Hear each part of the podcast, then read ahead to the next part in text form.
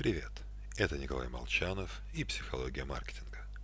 И сегодня мы раскроем секрет долголетия бизнеса. Будем говорить о вечности. Все-таки наша маркетологов и стратегов конечная цель – долгое и счастливое существование компании.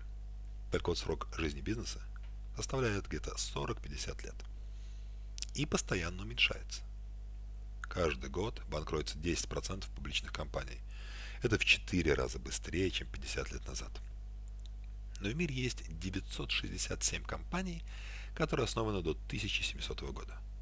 517 из них в Японии.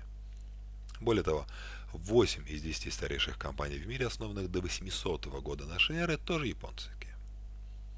Да, Япония одна из самых древних цивилизаций. Да, между 1641 и 1843 годами в стране не было войн. Это один из длиннейших мирных периодов в истории стран мира. Но есть еще кое-что. Абсолютное большинство этих компаний – семейный бизнес. И достаточно часто, конечно, на протяжении всех этих веков в семьях владельцев не оказывалось наследников. Или они были не очень.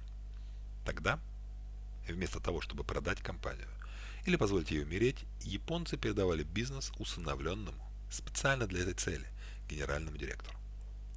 Свидетельства практики начинаются с 13 века, и она продолжается и по настоящее время. Сегодня 98% всех усыновлений в Японии – это усыновление взрослых людей. Одним из старейших японских бизнесов, отелем, основанным в 718 году, на протяжении 1300 лет руководили усыновленные директора. Концерном Сузуки последовательно управляли четыре поколения официально усыновленных генеральных директоров перед тем, как позанял нынешний кровный наследник Митио Сузуки. Ну что, коллеги, Теперь вы знаете новую стратегию. Или, по крайней мере, будет что рассказать у кулера. Всего хорошего. С вами был Николай Молчанов и «Психология маркетинга».